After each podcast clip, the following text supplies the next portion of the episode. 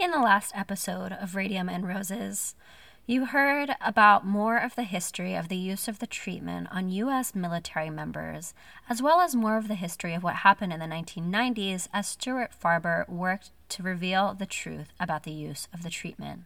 For this episode, we're going to dig even deeper into the history of the treatment, taking you back to the golden age of Baltimore, the beginning of the 20th century when Johns Hopkins was just growing as an institution. And based on what my mom and I found researching this in 2020, not all of this history reflects very well on Johns Hopkins, which is today one of the world's most respected medical institutions.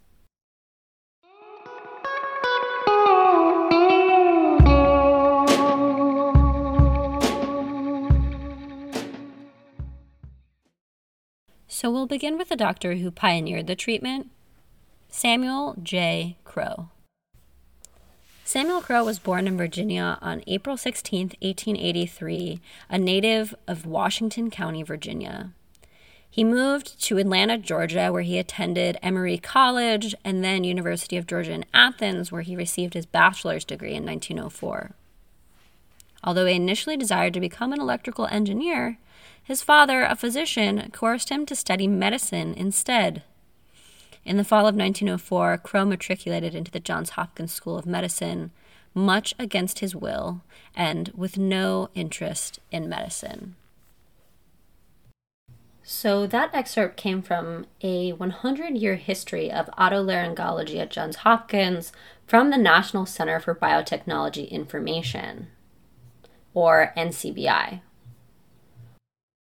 So, according to this article, by 1905, Crowe had finished his first year of medical school, still uninterested in medicine, but fate soon intervened and directed the course of what would be an outstanding career in medicine. At the end of his first year of medical school, Crowe embarked on a camping trip to the North Carolina mountains with two friends.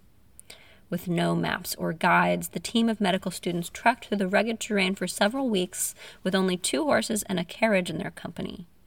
One morning, while tending to the animals, Crowe noticed that one of the horses was stiff at every joint, unable to travel any farther. While seeking aid, Crowe came across an older man who directed him to Doc Halsted, who lived two miles up the road. Leaving the crippled horse behind, Crowe met William S. Halsted for the first time and was impressed by his kindness and diligence to treat the animal.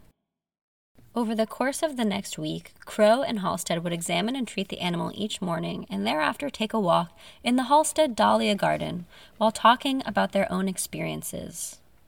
One morning, Crowe hesitantly confessed to Halsted his feelings about a career in medicine. After a long pause, Halsted responded with the words that would greatly change Crowe forever. According to Crowe, Halsted said that medicine was a living, growing, constantly changing, and in many ways the most rewarding of all professions. The doctor, he said, must know how to diagnose and treat the sick, but he must also try to find by laboratory work and clinical research, new ways to reduce the number of cripples from disease who constantly flow into our hospitals. That monetary rewards are necessary only to the extent that they allow the doctor to care for his family, to travel in order to acquire new ideas, and to have the leisure and peace of mind to permit him to think, to read, and to try to add something of lasting value to medicine during his lifetime. So imagine them having this conversation in the Dahlia Garden at Doc Halsted's High Hampton Mountain Retreat in the western mountains of North Carolina. But this Doc Halsted was one of the four founders of Johns Hopkins. So, really, by some twist of fate, Samuel Crowe ends up at the mountain retreat of one of the founders of the Johns Hopkins Hospital and School of Medicine. While there, the course of his life would be radically altered, apparently, to set him on the path towards irradiating thousands of people, including young children. So in 2020, as my mom and I are reading this history, we look up this High Hampton Mountain retreat, and it turns out It's less than 50 miles from where my grandfather would ultimately die of the brain cancer that he developed as a result of receiving this nasal radium treatment. And that is just one of the strange coincidences that we discovered while researching this history. So he returns from this trip to the mountains of North Carolina with a new perspective on medicine. And with that per- perspective, he thoroughly enjoyed the remaining three years of medical school. By his junior year, he was studying with Harvey Cushing, a pretty well known neurosurgeon who discovered Cushing's disease. Immediately upon graduating, Crowe was appointed an assistant in surgery and worked with Cushing on the pituitary gland in their laboratory. At the end of the year, Crowe was appointed assistant resident surgeon and was in charge of the neurosurgical cases under Cushing's supervision. By 1912, Doc Halsted asked Samuel Crowe to cancel his neurosurgery career to become instead the head of the first division of otology and laryngology at the Johns Hopkins Hospital and School of Medicine. Apparently, Crowe protested because he had no experience with these specialties, but he couldn't turn down Halsted's invitation. So, because he had no experience or expertise in this field, he went to Europe and trained with two German doctors, one of whom was Gustav Killian, who discovered an endoscopic technique that, in principle, is somewhat similar to NRI. So by 1914, Crowe returns to Hopkins, ready to begin his new career as an otolaryngologist. In 1924, with funds from the Rockefeller Foundation, Crowe established an otological research laboratory to study the causes and prevention of deafness.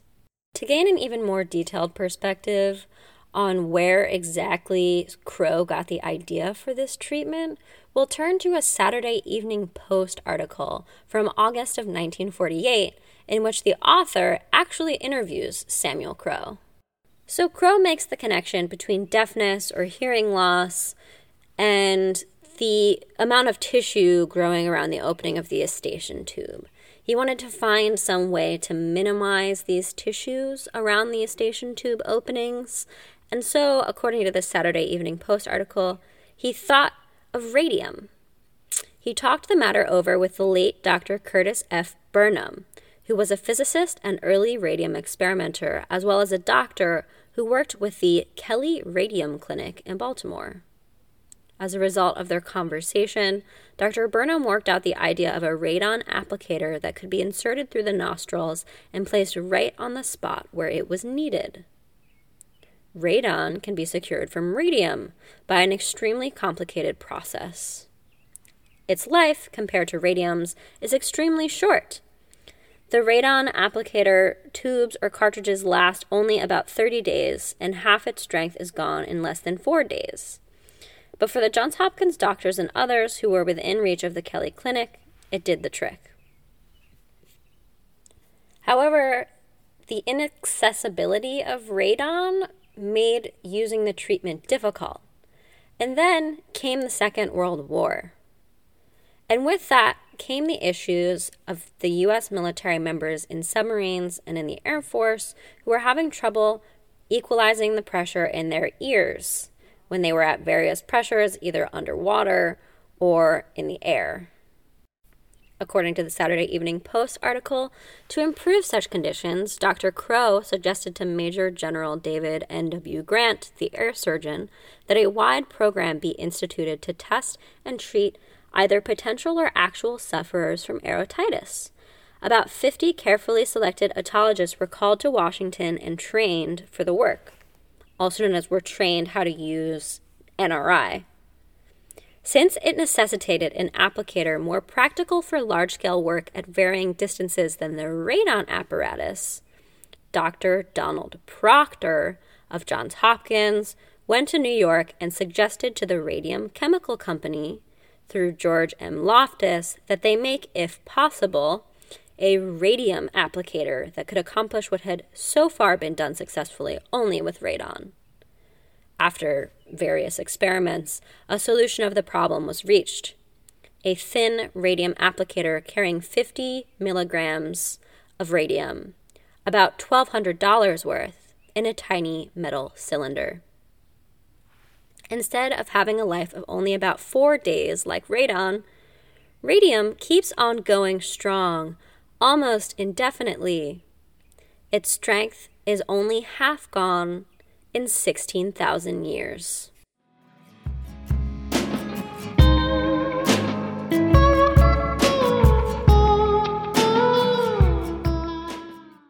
This is really where our research takes off in a lot of different directions. But I want to focus first on this Curtis F. Burnam of the Kelly Radium Clinic in Baltimore. I had never heard of this Kelly Radium Clinic before reading the Saturday Evening Post article, and I most certainly had not heard of this Dr. Curtis F. Burnam. What I found when looking up Burnam and Kelly was an even more disturbing history from the supposed golden era of Johns Hopkins. The Kelly Radium Clinic, referenced in the Saturday Evening Post article, as it turns out, was actually at the home of Howard Atwood Kelly at 1408 Eutaw Place Boulevard in downtown Baltimore City. Howard Atwood Kelly was another one of the four founding members of Johns Hopkins Hospital and Medical School. He was appointed in 1889 as the first professor of gynecology and obstetrics. And he's known today for pioneering the use of radium to treat cervical cancers. So in 2020, my mom and I are digging a little bit deeper into this Dr. Kelly and Dr. Burnam. And one of the first resources that I come across is a copy of the Johns Hopkins Hospital Bulletin from October of 1919. This is actually a bibliography and short biography of Howard Atwood Kelly. It says From boyhood, Dr. Kelly had been greatly interested in natural history and outdoor life and has been particularly fond of mineralogy. He spent several summers in Mexico looking carefully into the subject of mining and the extraction of precious metals. The knowledge thus obtained proved most valuable when it was definitely determined that there were deposits of radium in Colorado. Secretary Lane of the Department of the Interior was quick to see what an ample supply of radium would mean to the people of this country in the treatment of cancer. Dr. Kelly and Dr. James P. Douglas of New York undertook to extract radium from the Colorado deposits, and Secretary Lane, with wise foresight, placed at their disposal the best brains of the mining experts in the department. Professor Joseph A. Holmes, head of the Bureau of Mines, rendered invaluable service in all phases of the project. Dr. Douglas gave his share of the radium thus obtained to the General Memorial Hospital of New York, and Dr. Kelly's share came to Baltimore. Kelly and his associate Burnam have five grams of radium, the largest supply in the world. The Johns Hopkins Hospital is under many obligations to them for their liberality in giving free radium treatment to many poor but worthy people who have needed such procedures at the hospital in recent years. So, by 1919, the world's largest store of radium was in Baltimore in Dr. Kelly's house on Eutaw Place. And apparently, he was liberally providing it to Johns Hopkins University for its use in the public wards of the hospital. As we've been able to piece together through our research, prior to 1915, Dr. Kelly still had access to radium, and he actually traveled the world trying to gain access to more. Here's my mom describing one of the newspaper stories that we found about Dr. Burnam traveling from Vienna to acquire more radium. Guarding jealously a hand satchel tucked away in the remotest corner of which was $23,000 worth of radium. To be clear, that's around $600,000 worth today. Dr. Curtis F. Barnum, Associate in Gynecology at Johns Hopkins Medical School, and Associate to Dr. Howard A. Kelly, swung off a train in Baltimore last night. No wonder if Dr. Burnam wore a furtive look and kept his eyes on the satchel, for it was his duty to deliver over his precious burden to Dr. Kelly for whom he had brought the radium from Vienna. To tell the truth, the mineral could hardly be called a burden in view of the fact that it is, it is about the size of a half a split pea. It could easily have been placed on the end of the blade of a pocket knife. If a footpad had attacked Dr. Burnam, he probably never would have realized what a haul he had made and would have undoubtedly left the mineral. Still, Dr. Burnam was omitting no precautions. From the time he left Hamburg on the steamship America until the vessel landed in New York, the radium was stored away in the safe of the ship. Then the physician transferred the mineral to his satchel and kept that satchel by his side. The bringing of the, the radium uh, to Dr. Kelly means that the physician now possesses the largest amount of mineral of any individual in the world. He had already about $27,000 worth of the precious stuff. His possessions in this respect mount up to the half century mark in thousands. While Dr. Kelly's wealth in this respect will be apparently infinitesimal as far as the bulk is concerned. It will last him a lifetime and will doubtless be doing duty for his followers in the medical profession thousands of years distant. That excerpt comes from a 1913 Baltimore Sun article. So long before Crowe comes along and has the idea for the nasal radium applicator, Kelly and Burnam are already experimenting with how to use radium to treat a number of conditions. One of the most disturbing quotes that I found is from a copy of The Medical World from August 1914. It says that doctors Curtis F. Burnam and Dr. Kelly are now using radium treatment in a great number of cases in which formerly they would have done surgical work, such as hysterectomy, but Dr. Burnam also said that the treatment that they had practiced had resulted in no harm. Sterility could be produced, he said, and nymphomania could be cured. To me, this suggests that they were experimenting on institutionalized women in the public wards of the hospital, who at the time had no rights or protections. At the time, a woman could be considered a nymphomaniac for a number of reasons, specifically if she expressed any type of sexual desire. So before we'd even reached 1920, doctors Kelly and Burnam are irradiating the reproductive organs of women at Johns Hopkins Hospital, unaware of the consequences and doing so experimentally to discover a treatment for cancer. So, despite these potentially cruel experiments on women, Dr. Kelly is still attributed as one of the founders of Hopkins and as a medical pioneer. Samuel J. Crowe is given the same treatment. He has a lengthy biography on the Johns Hopkins School of Medicine website, which doesn't mention his history of experimenting on children or his use of radium at all.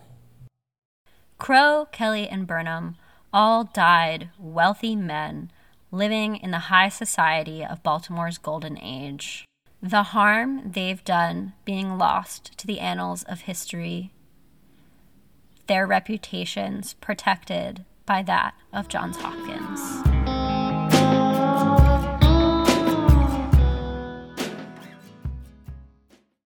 In spite of their great reputation, Johns Hopkins needs to take responsibility for the damage done by these doctors and more. My wildest hope for this podcast is that it will lead to some type of accountability. But it's a pipe dream, as many people who have received the treatment have since told me. A pipe dream or not, accountability on the part of Johns Hopkins or not. The stories of those affected by this treatment are no less important.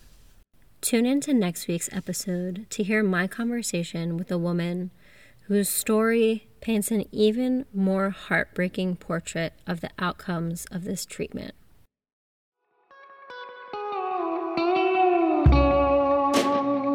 Theme music for this episode is the song Mama Said by Cat Clyde.